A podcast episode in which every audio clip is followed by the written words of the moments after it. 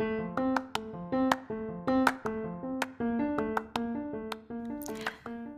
everyone, and welcome back to another episode of Family Meal. I am delighted to introduce today's guest, Emily Fedner of At Food Lovers Diary.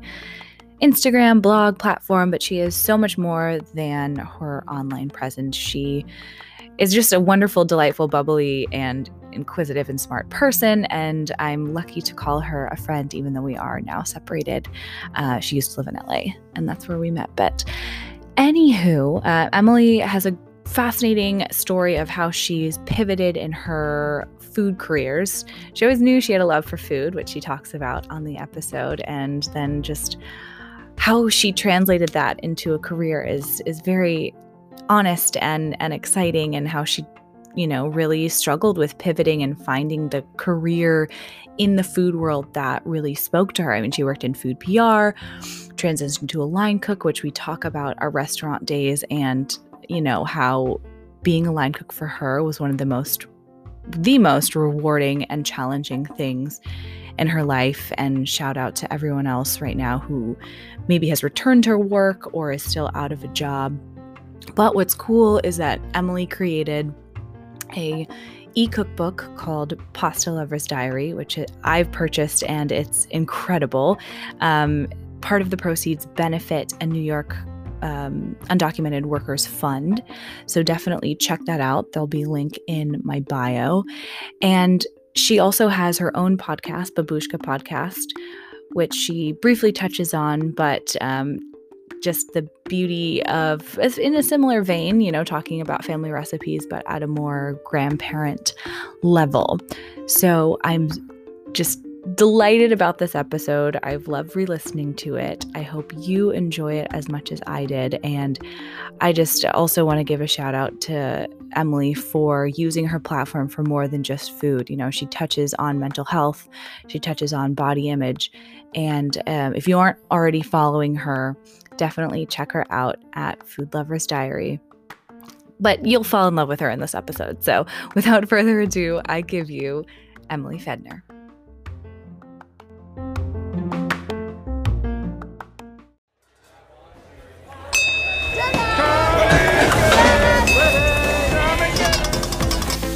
This is Family Meal with Natalie Pelletier, a podcast centered around family recipes but exploring much more. We talk food, family, and the jobs these creative chefs, foodies, and dreamers have had along the way. So pull up a chair, grab a plate, and let's dig in to Family Meal. Well, you guys, welcome back to another episode of Family Meal um, using Zoom technology again to communicate. And I have Emily Fedner of Food Lovers Diary with me. She's all the way in Brazil. Uh, this whole time before, I mean, I'm going to spoil some of it, but you just came out with an e cookbook for pasta. And in your intro, you flash forward to April 2020, you've been in Brazil at your boyfriend's since this whole quarantine started. So, holy shit. Yeah, we came here on March 3rd for a two week vacation to visit my boyfriend's parents, and we try to go once a year. So, you know, we came, we usually go to a couple cities. We went to Sao Paulo, then we went to Praia Forte, which is like a little beach town, mm-hmm. and then Belo Horizonte, where his parents live in the state of Minas Gerais. And we have been here ever since. So it's been almost three months of living in Brazil. I mean, besides, not that, I mean, I've never been to Brazil, so I, I'm sure there is sort of like, have you settled into the culture a little bit now that you've like been there for three months? Yeah, I'm I always wanted to live outside of the country and I never got to study abroad. So that was something I, you know, on one end I'm so excited I'm able to do that, but it just sucks that it's during a time where everything's closed and I'm mostly just at home. So, you know, as far as settling into the culture, like definitely I'm eating all the foods and learning so much from his parents and things mm-hmm. like that, but I'm not going to museums or, or right. market all the right. things I would do if I were living here under normal circumstances, which is a bummer. It's been actually like been really nice, honestly, to be here. Yeah. I mean, not i'm sure you've caught up with with your parents and sister and, and friends who are still in on the east coast but how do you think things are different like quarantine wise in Brazil? Well, you know, what's so funny is that when everything was really, you know, I live in New York. So when everything was really going down in New York, I was in Brazil. And right now, Brazil is experiencing kind of what New York was experiencing mm-hmm. back in like March. But when when everything was initially going down in New York, I felt super weird and felt so surreal because I was seeing what my friends were posting and what they were saying, and I was like, I'm kind of in paradise right now, and I feel really really guilty about it. Like mm-hmm. things feel so normal here. Over here in Belo Horizonte, and especially just living at my boyfriend's parents' house, things don't feel super weird. But I know in Sao Paulo and especially in like Amazonas and other areas of Brazil that are with a lot of indigenous people, like things are really, really bad. Mm, this whole time has been insane, but I think, you know, silver linings of this time in quarantine is that a lot of people have been finding comfort in their kitchens and they've been finding comfort in cooking and you know uh, spending their money in different ways and cherishing like you know let's let's buy really good meats or cheeses or whatnot and we can't go to restaurants or you know there's only so much takeout you can order so that is a silver lining and cool because you know given what both of our podcasts aim at talking to is like continuing family recipes and keeping yeah. those lines of communication alive. So I'm curious as to what recipe you wanted to share as as far as yeah. by the way go. i want to say on the record that i'm pretty sure subconsciously your podcast inspired my podcast because i because I was thinking about it. I was like, they are similar, and yours is, came first, and you told me about yours, and I feel like subconsciously, like I loved your idea so much that it really inspired my podcast, which is kind of more grandparent focused, but it's definitely a similar premise, and I just I love what you're doing with. Oh, show. thanks. Um, I mean, hey, the more the merrier, you know, like the more people yeah. are getting to talk to their grandparents or family, and more of those recipes are shared, like the better. So, thank you. I I agree, but I just want to say that my family recipe and the recipe that I guess inspired my podcast, the recipe that kind of inspires a lot of things in my life is my babushka Lyolia's vareniki. Vareniki are a Ukrainian dumpling similar to pierogis. Pierogis definitely hit the mainstream a little harder. And my babushka used to make the most delicious potato and fried onion vareniki. And so that is the dish and the recipe that I want to share with you guys because some of my favorite memories are of sitting at my grandma's like rickety little kitchen table and we can get all into like yes. my past and, and uh-huh. that but my grandparents were holocaust survivors and they were immigrants and they moved to the states when they were in their like 60s they never spoke english actually when i was born in 1992 my parents had only been in the country for like four years so they mm-hmm. were starting their lives over they were taking college classes they were learning the English language. They were really busy. So me and my twin sister were for the first couple of years of our life primarily raised by our grandparents, and Russian was our first language. And yeah, so that was a long-winded way of saying vareniki.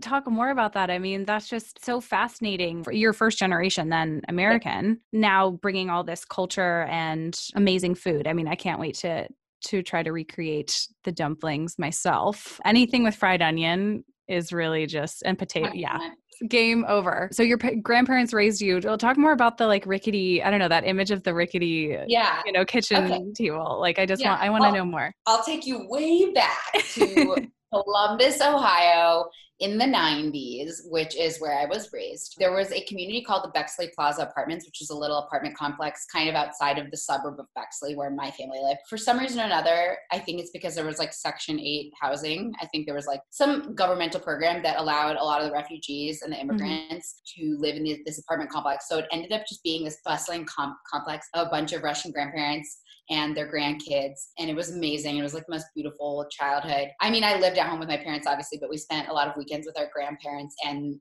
basically all like summers were spent at the mm-hmm. pool of the apartment complex. So my grandparents lived in a tiny apartment. I had my babushka Lyolia and my dad Fima they were married, my mom's parents. They lived in an apartment. And catty corner from that apartment was my dad's mom, Babushka Lida. So me and my twin sister would like take turns like hanging out with different grandmas and like walking across the little Aww. path and hanging out with the other grandma. The apartment was tiny and you know, it's interesting looking back now and really realizing what the situation was. You know, mm-hmm. no one really had money. Our furniture, a lot of the furniture at my house and our grandparents' house were, was donated by Jewish Family Services, Jewish Federation, etc. So it was like a little rickety kitchen table, and I just have such vivid memories of hanging out in the kitchen while my grandpa would be smoking. My grandpa made everything himself, so he would like be smoking meats, he would be making pickles, he would be making his own tvorog, which is farmer's cheese. At the same time, my grandma would be like heating something on the stove, like bouillon, which is chicken soup soup. And then a lot of times they would be making vareniki because it was a, a, highly requested dish. I just would always sit at that table and first of all observe them.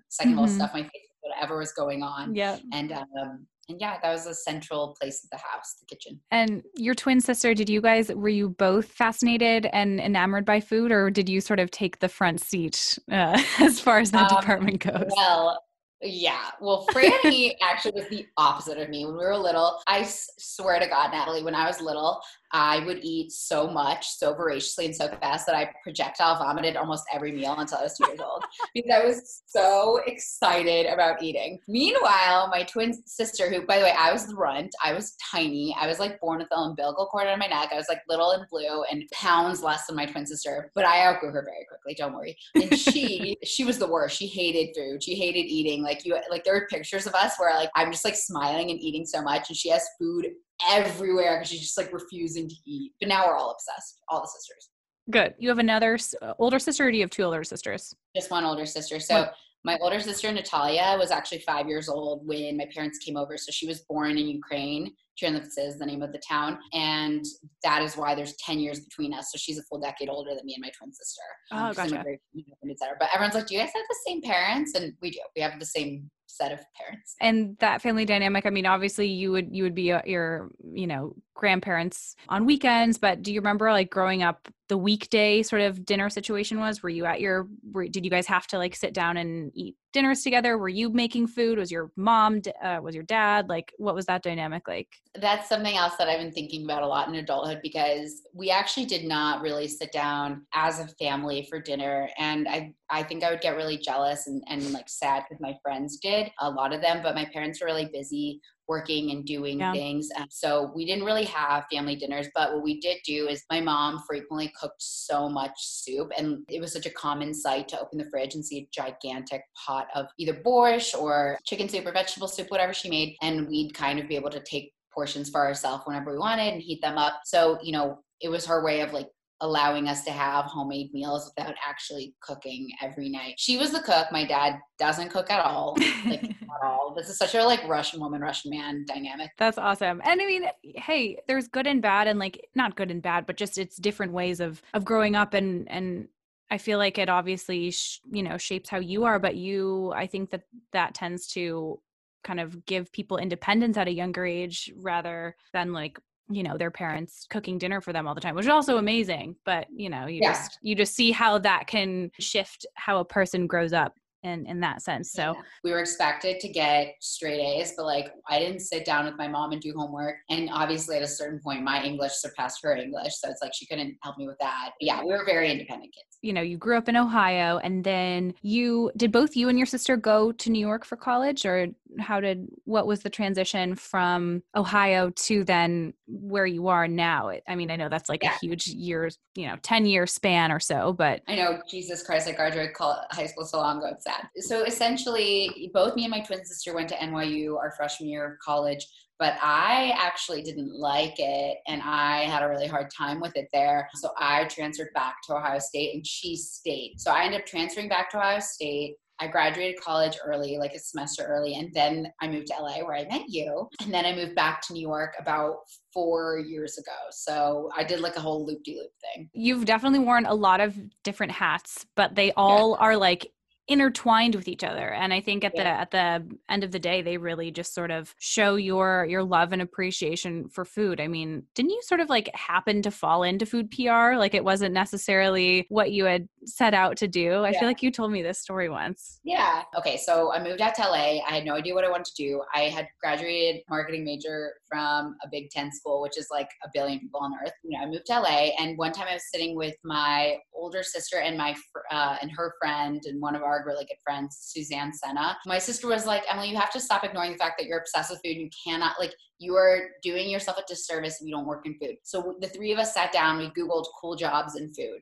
Truly, I'm pretty sure we stumbled upon a BuzzFeed article. I stumbled upon the idea of being a publicist for chefs and restaurants, which is something I'd never heard of because I think coming from Ohio, you're like, if you want to work in food, you're a, you're a chef, you're a waiter. Like, I don't know, you don't really realize mm-hmm. the depth careers in the industry. Long story short, my, my sister had a friend of a friend who like knew the wine girl at Little Dom's or Dominick's at the time. And we, me and Jody, my, my sister's friend Jody, like came in, talked to Susie, and Susie was like, You'd be so great at Bread and Butter PR, which is the firm that was working with Dominick's at the time. I got a meeting with them and they, I think things clicked and I got an internship that turned into a job. So that was kind of how I stumbled into being mm-hmm. a publicist. What's always ranged true for you, at least as far as like me observing how you like love to grow and shift is like if something isn't calling you you like you pivot you know like you you decide that you you don't have to like just stay as in one position you're like okay well that served its purpose like how can i continue mm-hmm. to keep growing so i really like admire that about you and how you've just chosen to stretch yourself like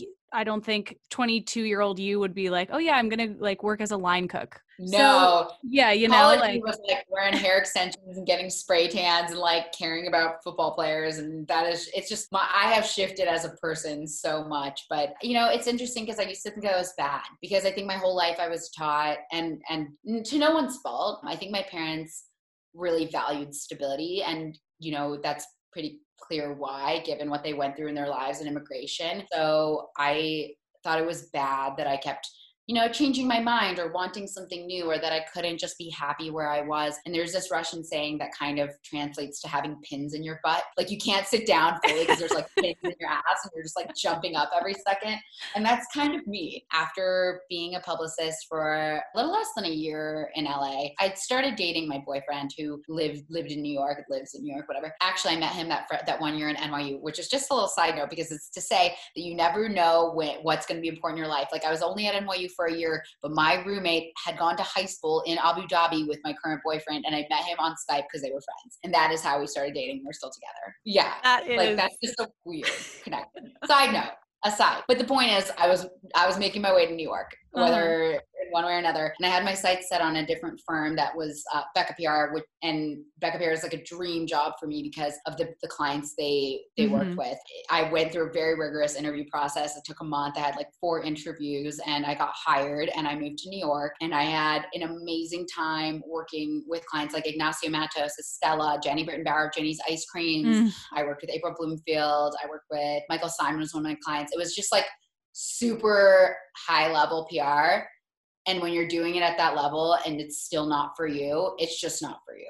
And that's kind of a sad realization that I had a really difficult time coming to. It was like a culture shock, the work level of work between LA and New York. It's just a di- totally different environment. I grew a lot and learned a lot as a publicist, but I had kind of a weird moment at the end of that year at Becca PR where I was just like, I don't know who I am and I don't know what I want to do and I don't love what I do right now, I love food. Like I remember going to meetings and and I would be sitting with the owners and with the owner and the chef, like talking about PR stuff. And I would look over across the way and I'd see all the servers having family meal. And I was like, I want to jump this fence. Like I want to be over there. I don't want to be where I am right now. So I quit. I had like a I'll I'll gloss over like all the mental, you know, stuff, but I just like to touch on it because I feel like when you look at my career, anyone's career, it's easy to be like, oh my god, she did this and then this and this. It's so amazing. It's like it's never as easy at look as it looks. And I definitely had a hard time and struggled with a, like a depressive period at that at that time kind of not knowing what i wanted and, and what i was going to be but after the after i came out the other end i realized that i wanted to get closer to food and so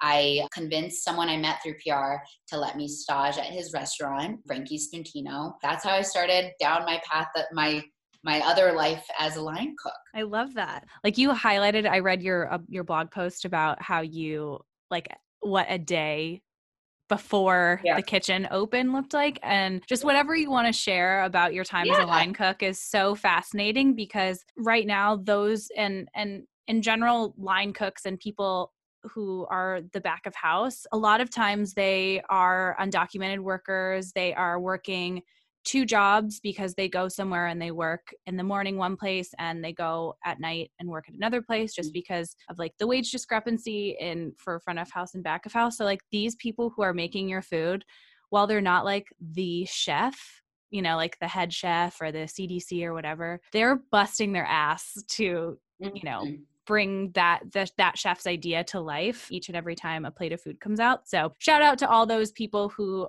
are most likely out of a job right now, but I would just love to hear what your experience yes. is like because it's for me like hearing you talk about like that's also I'm envious of that. Like I would love to go back and like be on the line and you know do whatever. So anyway, I'm just so excited to hear about it. No, I would. Well, I'd love to share it. Clearly, I like talking. First of all, yes, yes, and yes to everything you just said. I'll start with my experience, and then I'm going to talk about my coworkers. So, first of all, I started as a stage, which is an unpaid intern, and I did that for two months, and then I was hired on garde manger, which is the cold section, which kind of like entry level line cook section. It was by far the most difficult, challenging, scary, uncomfortable thing I've ever done, but it was also the best, smartest, most rewarding to this day like the number one life-changing thing i've ever done is be a line cook. It's just unlike any other job. Like it's so physical it's so demanding. As a line cook in the garde manger station i was responsible for about three quarters of the menu. I was the first person to get busy when we started dinner because i was working on all the apps like all the crostini antipasti cheese plates etc that was me. And then i was the last person to feel the hit because i was also responsible for desserts. During lunchtime or brunch i was responsible for like sandwiches and stuff. So so my my dishes range from like little crostini appetizers, all the meat plates, all the antipasti, all the cheeses, all the salads, and all the desserts. So that's a mm-hmm. giant chunk of the menu that you have to memorize how to make first of all, and you have to execute consistently with efficiency. And that was like a huge challenge. I burned myself so many times, which is so hilarious because I was on the cold station. For some reason, I kept burning myself on the fucking toaster that I was ma- using for the crostini because it was like industrial level toaster. And so every time I'd like reach in to get a crostini, I would burn my arms. And actually, you can kind of see, I still have the scars on yeah, oh, totally from burning myself. And luckily, I don't have a scar on my neck because the one time I was forced to work the grill, I had an accident and I mm. had an I had an accident flipping a chicken milanese and the oil splashed up it and I burnt my entire neck. It was bubbling and I and everyone's like, "Oh my god, did you freak out?" I was like, "No, I fucking kept cooking for 3 more hours because service wasn't over." Right, so, right. You, know, you just have to really develop a tough skin. I remember my first day as a stage was I think the day before or it was Valentine's Day and we were Fuck. running a special yeah, we were running a special linguine like with with mussels and seafood, whatever, just like a romantic pasta dish. Mm-hmm. And my first ever job in a professional kitchen was to clean mussels with steel wool in ice cold water with your hands submerged in an ice bath for three hours. My hands were numb. I kept accidentally cutting myself with the steel wool. I was like pulling the barnacles off and the little beards off the mussels. And then I think that was it. I think they had me go home after that, but I think they were just testing me. I experienced so much during it was a little less than a year, but I gave up my life. I gave up weekends. I gave up holidays. I gave up things like Valentine's Day. Like that's a thing of the past. And Natalie, you obviously understand that because you worked in restaurants for so long. Mm-hmm. Whether you're a server or you're back of house, but if you're a server, you have subs. Like you have people you can ask to work for you. As a line cook, I did not. Like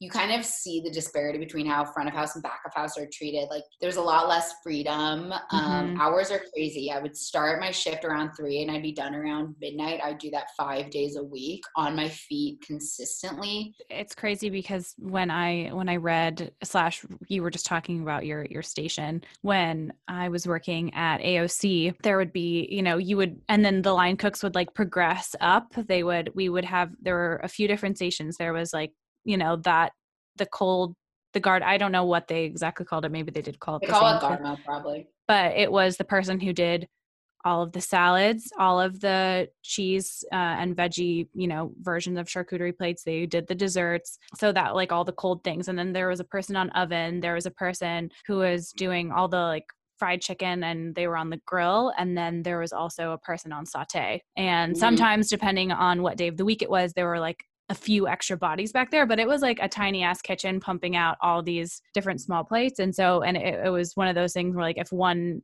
being efficient at doing it was also just like such a huge thing because they're just having to pump out so many dishes. Yeah, it was, it was wild for me to like watch. And I, I know that some of the servers definitely were like, oh, whoever is on this station tonight. But it's like, I, I don't know. I was just like empathetic to the whole process because I was like, I know that they are working I mean, so hard and it's all like a part of, it's, it's really all part of the the wheel to like keep the restaurant going and and i just i feel for everyone who's out of work you have this amazing cookbook called pasta lovers diary and mm-hmm. i just would love to hear about the process of you creating that and talk a little bit more of how you're giving back via the sales. Totally. totally. So my time as a line cook really opened my eyes to the industry. I mean, I've worked in restaurants since I was 15, so I've always known undocumented workers. I've always understood the way the business works. But I think going from front of house to back of house, like going from those are the guys in the kitchen to being like, I'm one of them, really shifted my perspective. And I learned so much about my coworkers. I had a coworker who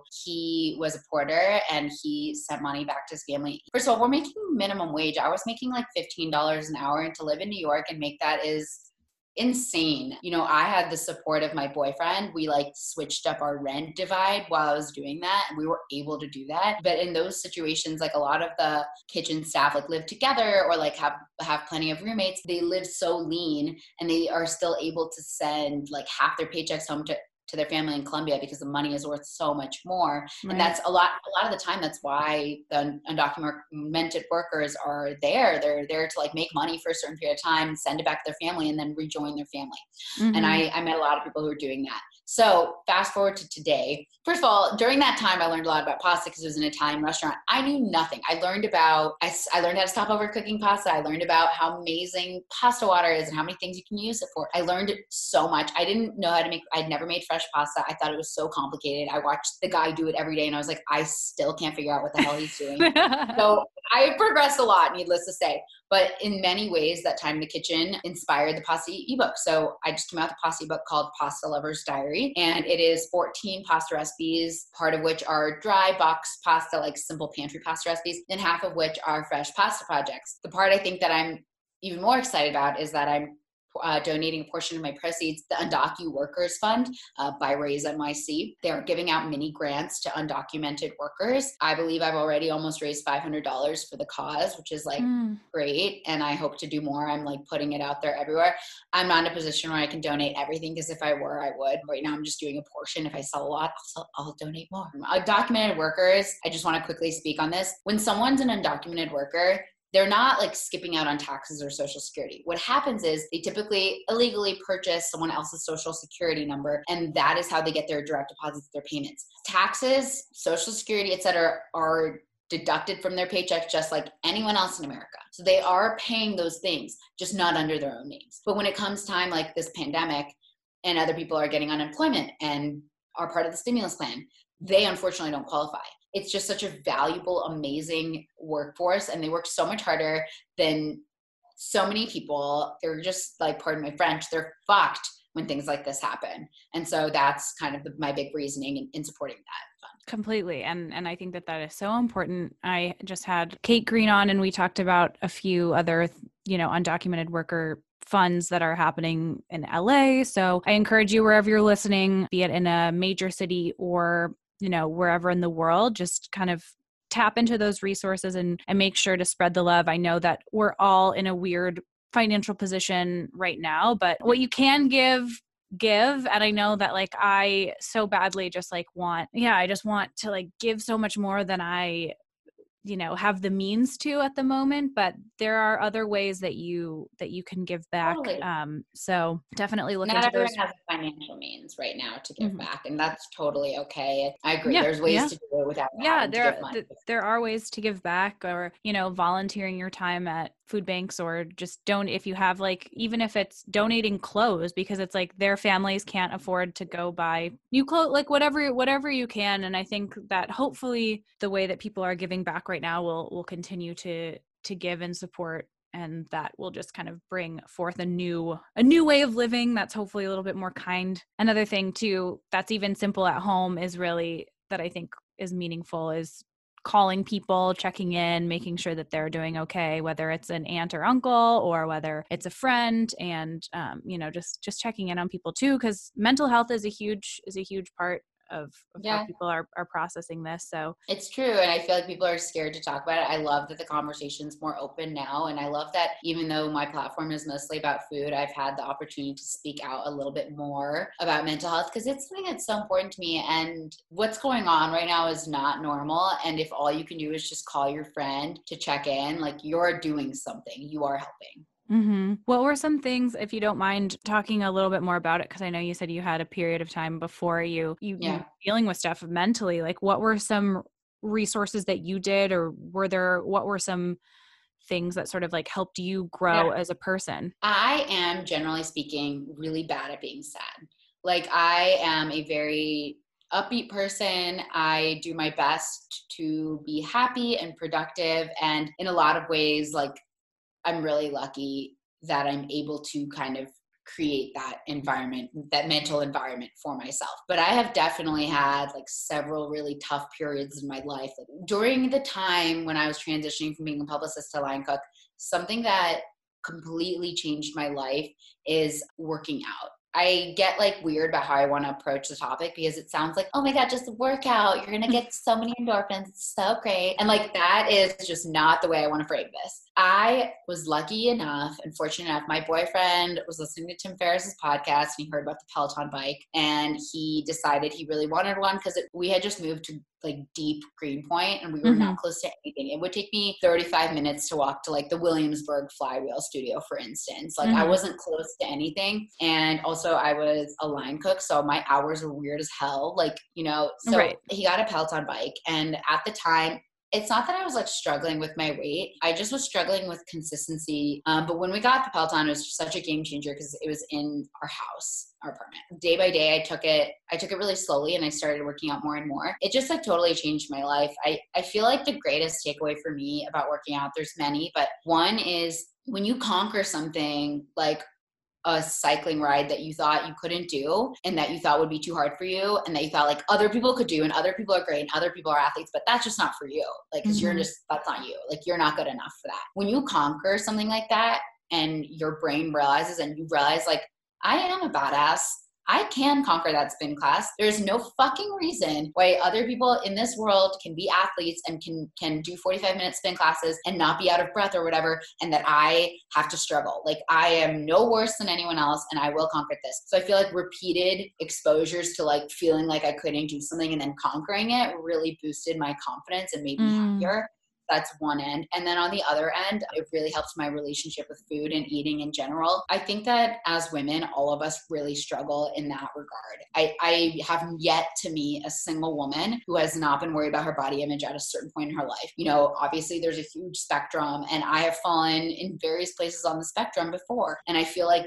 having the consistency of working out and really enjoying it just helped me enjoy my food more and helped me create my mentality. Separating eating and food which i love brought me the greatest joy was was literally my career path and what i wanted versus you know being healthy and and enjoying working out and enjoying feeling good about myself. So so so yeah i would say in short the main that was my main resource. And then i also you know god i could talk to you forever natalie but i also like definitely did a lot of work on eliminating toxic relationships and mm. just i think it was really a time for boosting my confidence because it was really low. So i think working out helped with that and i think that it's cheesy to say but you are the product of the people you spend the most time with. So i started to be a little bit more mindful of that and you know i want to be successful. I always wanted to be successful and I just started eliminating things that were weighing me down.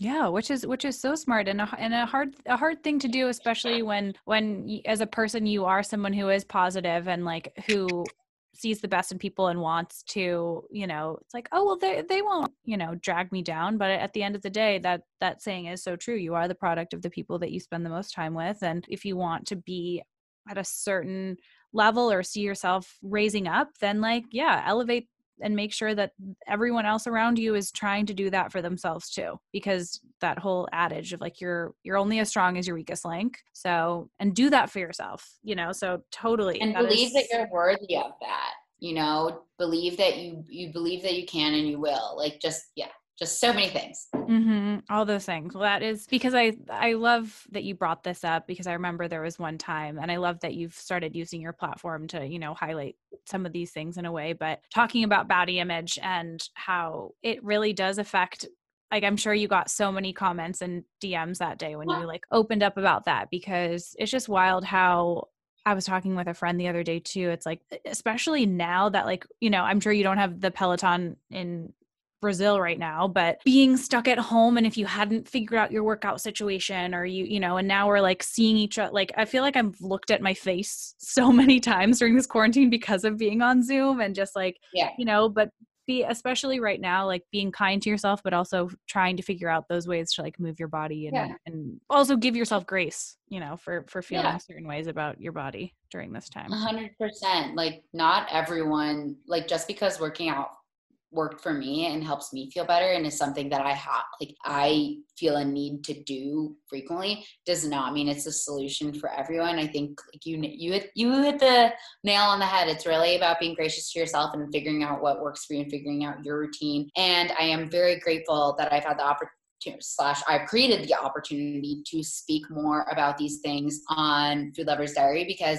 yes, it's a fun food platform, but I am a multifaceted person and I have struggled with that the full gamut of of so many things and I would just love for other people, especially like younger girls, to be the recipients of some of my wise knowledge. Yes. Amen to that. You started a little pop up. I mean, not even little, like it was a big, big venture um, called Petite Pasta Joint. Obviously, you haven't been in New York, and given everything that's happened with the shutdown, that hasn't been happening. But have you guys chatted about ways that you might start bringing things back or how you might pivot that enterprise into something different? We have we actually chatted last night, ironically. Well, we haven't figured out what we're gonna do yet. We would love to start Petit Pasta Joint back up. After I left being a line cook, I, I went back to my age old favorite job of being a server. And while I was a server in 2019, I met Sarah Raffetto. Her family owns Raffetto's Fresh Pasta, which is a historic, amazing fresh pasta shop in Greenwich Village. It's been around since 1906. And Sarah was embarking on creating kind of like a female led dinner series. She'd always had dreams of transforming the space from like a deli slash pasta shop during the Mhm. day to a kind of like a cool little like dinner pop up at night.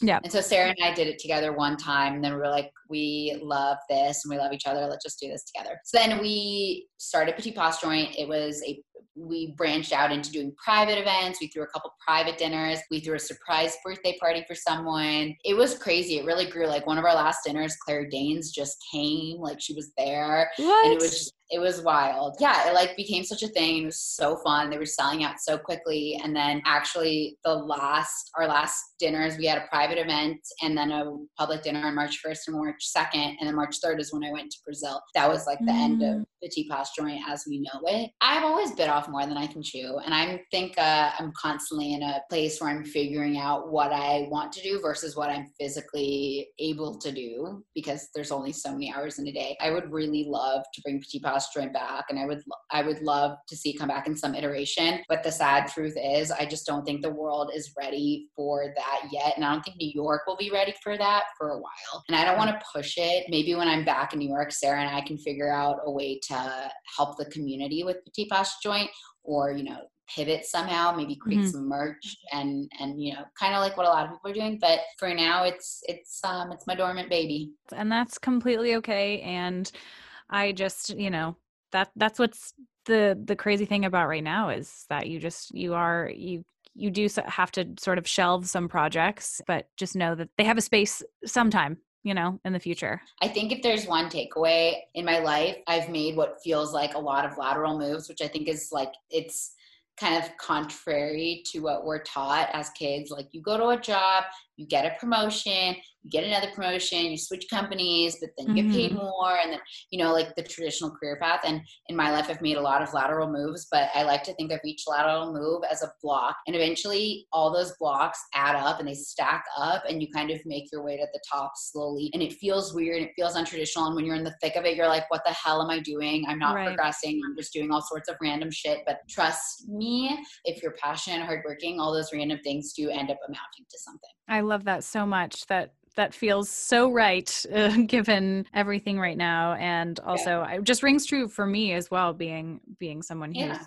figuring out how to how to pivot and use all my like facets and loves in life to kind of build a full life in this new new space. That's a wonderful advice. And yeah, I always love to uh, end the episode just asking fun food related questions. So I always lead with um, if you were to have a dinner party, are there any dream guests, dead or alive, that you would invite, and what would be on the menu? Wow, that's really hard. I've actually never answered that question. Menu part might be easier, but okay.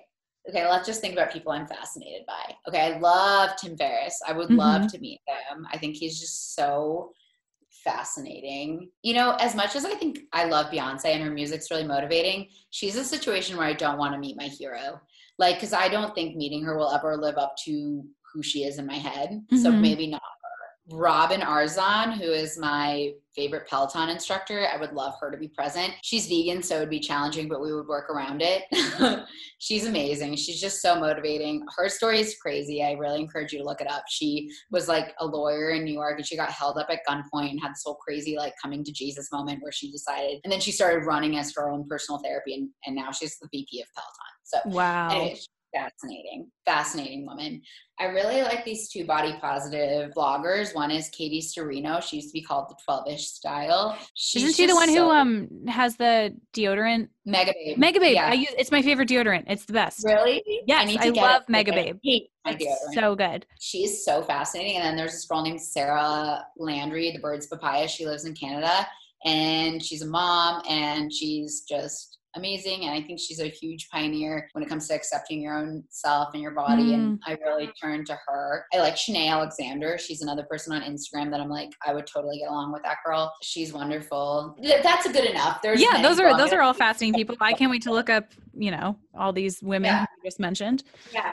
I'd love to bring my babushka back to, yeah. for dinner as well. And then what would we eat? I think that we would have a big pasta feast. I would make um, a giant shrimp pasta because it is mm-hmm. like that is how I show love is through shrimp pasta. And I think it's because I love it so much and I just expect everyone else to love it so much.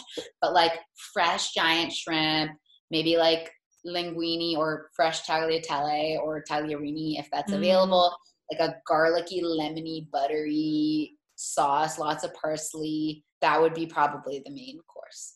That sounds so good. I really want to make that for dinner. Make it like make it. Actually, there's a recipe in my book, um, the tagliatelle bianchi and neri. I made it with half squid ink. I made fresh squid ink pasta and then fresh egg pasta, but you could use easily use box pasta and just use the sauce, and it's really good. So I. Oh my god! What are some things you always have in your fridge? I love this question. Um, I always have butter, tons of unsalted butter.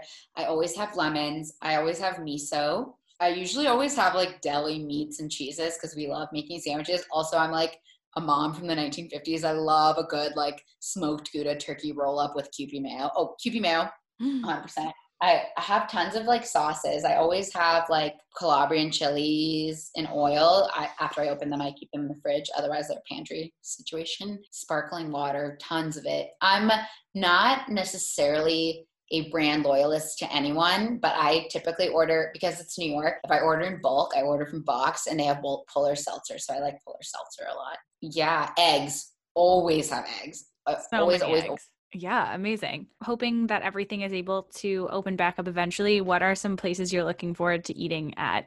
I've been dreaming about this. Uh, my first stop will be Amami Sushi in Greenpoint. Brazil is amazing for many, many things, but like sushi in where I, I'm thinking Sao Paulo is better, but where I am, sushi is just not one of them, which is fine because there's so many things here that no one else can do in the States. But I miss delicious, perfect sushi, and Amami is my spot. There's a place called Forma Pasta Factory, also in Greenpoint. Their pasta is ridiculous. So it's like fresh pasta and then also dry pasta, but they extrude on site. So it's like fresh extruded pasta. And they have this one dish. My mouth is pooling with saliva. They have this one, this one dish that is pepete al ragu. It's like this white herby pork sausage ragu with this pepete pasta that's just so like such a textural experience and it's so chewy and perfect because it's not al dente like the pasta you make yourself because when it's extruded on site it has a whole different texture. So forma amami i really miss i want to go to Raffetto's to visit sarah and also just to pick up some fresh pasta there. I miss chinatown more than i miss anything in the world. I would do anything to go to spicy village to eat big tray chicken the beef pancake and the I love the hand pulled noodle, noodles with the red scallion oil. And I would love to say hi to the owner, Wendy. I can't wait to go to Shujiao Fuzhou for the peanut butter noodles and their pork dumplings. I'm very excited about Super Taste because I really like their Mount Key beef noodle and I really like their boiled pork dumplings are amazing. And they have a really good dry noodle zhajiang, I think, like the bean paste noodle. Yes. Uh, well, I'm also very excited to make.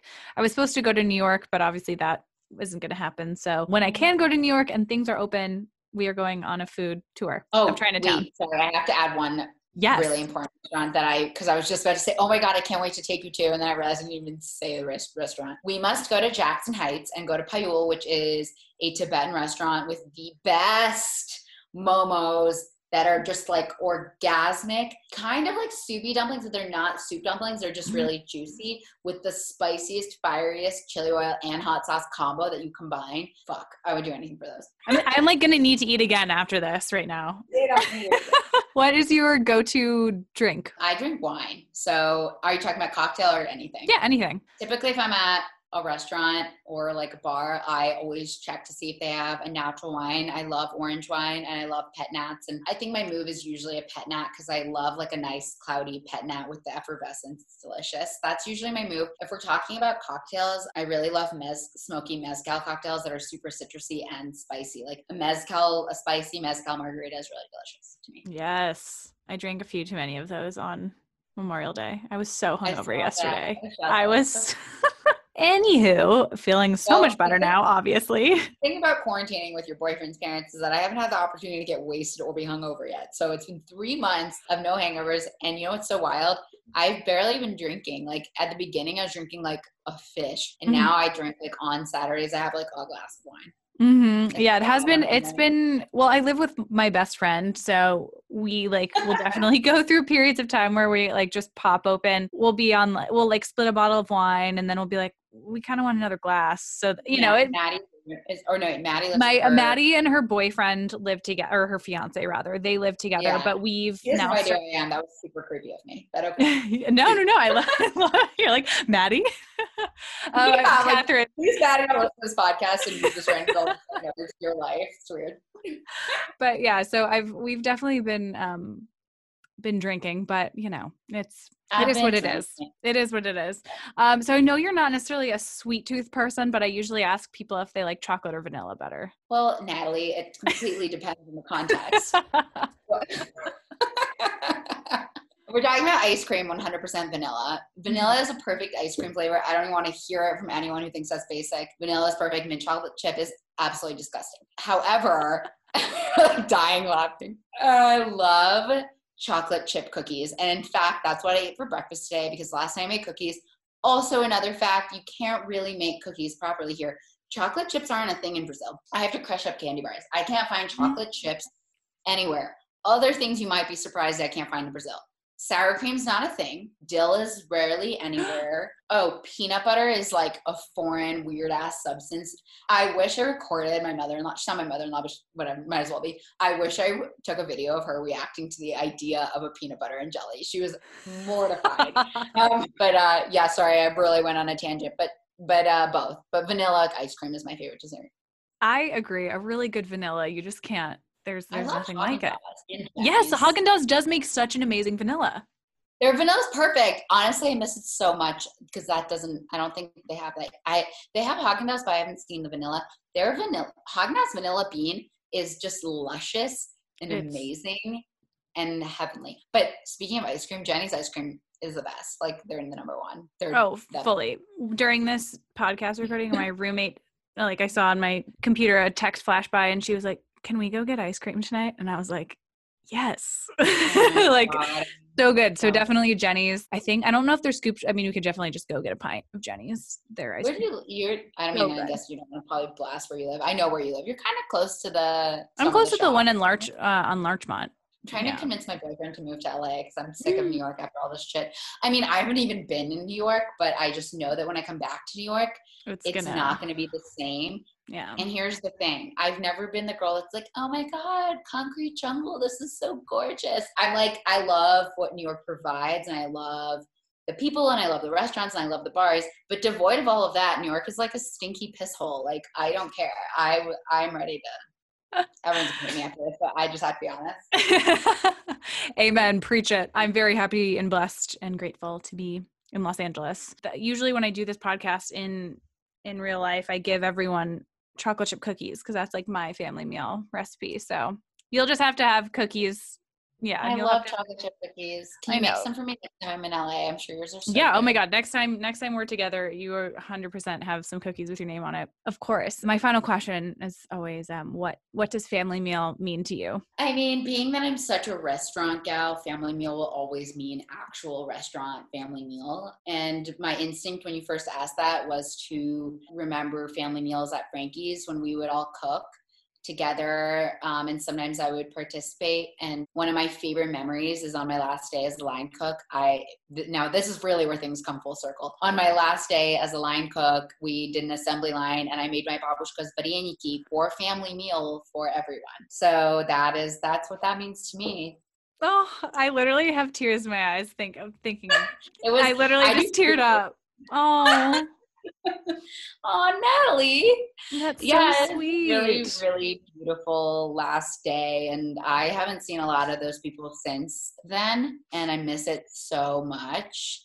And it was just like really lovely. And actually, the babushka I'm referring to passed away right when I launched my podcast called Babushka. She she mm-hmm. passed away like two weeks before, actually. So it just all these things, all these memories, and I love her name too. Oh, well, thank you so much for sharing. I wait to make the recipe and, you know, also all your pasta sauces and everything. And just thank you so much for coming on and sharing all of your knowledge and stories. So been an Oh, well, absolute thank you for treat. having me. Yeah, of course. Of course.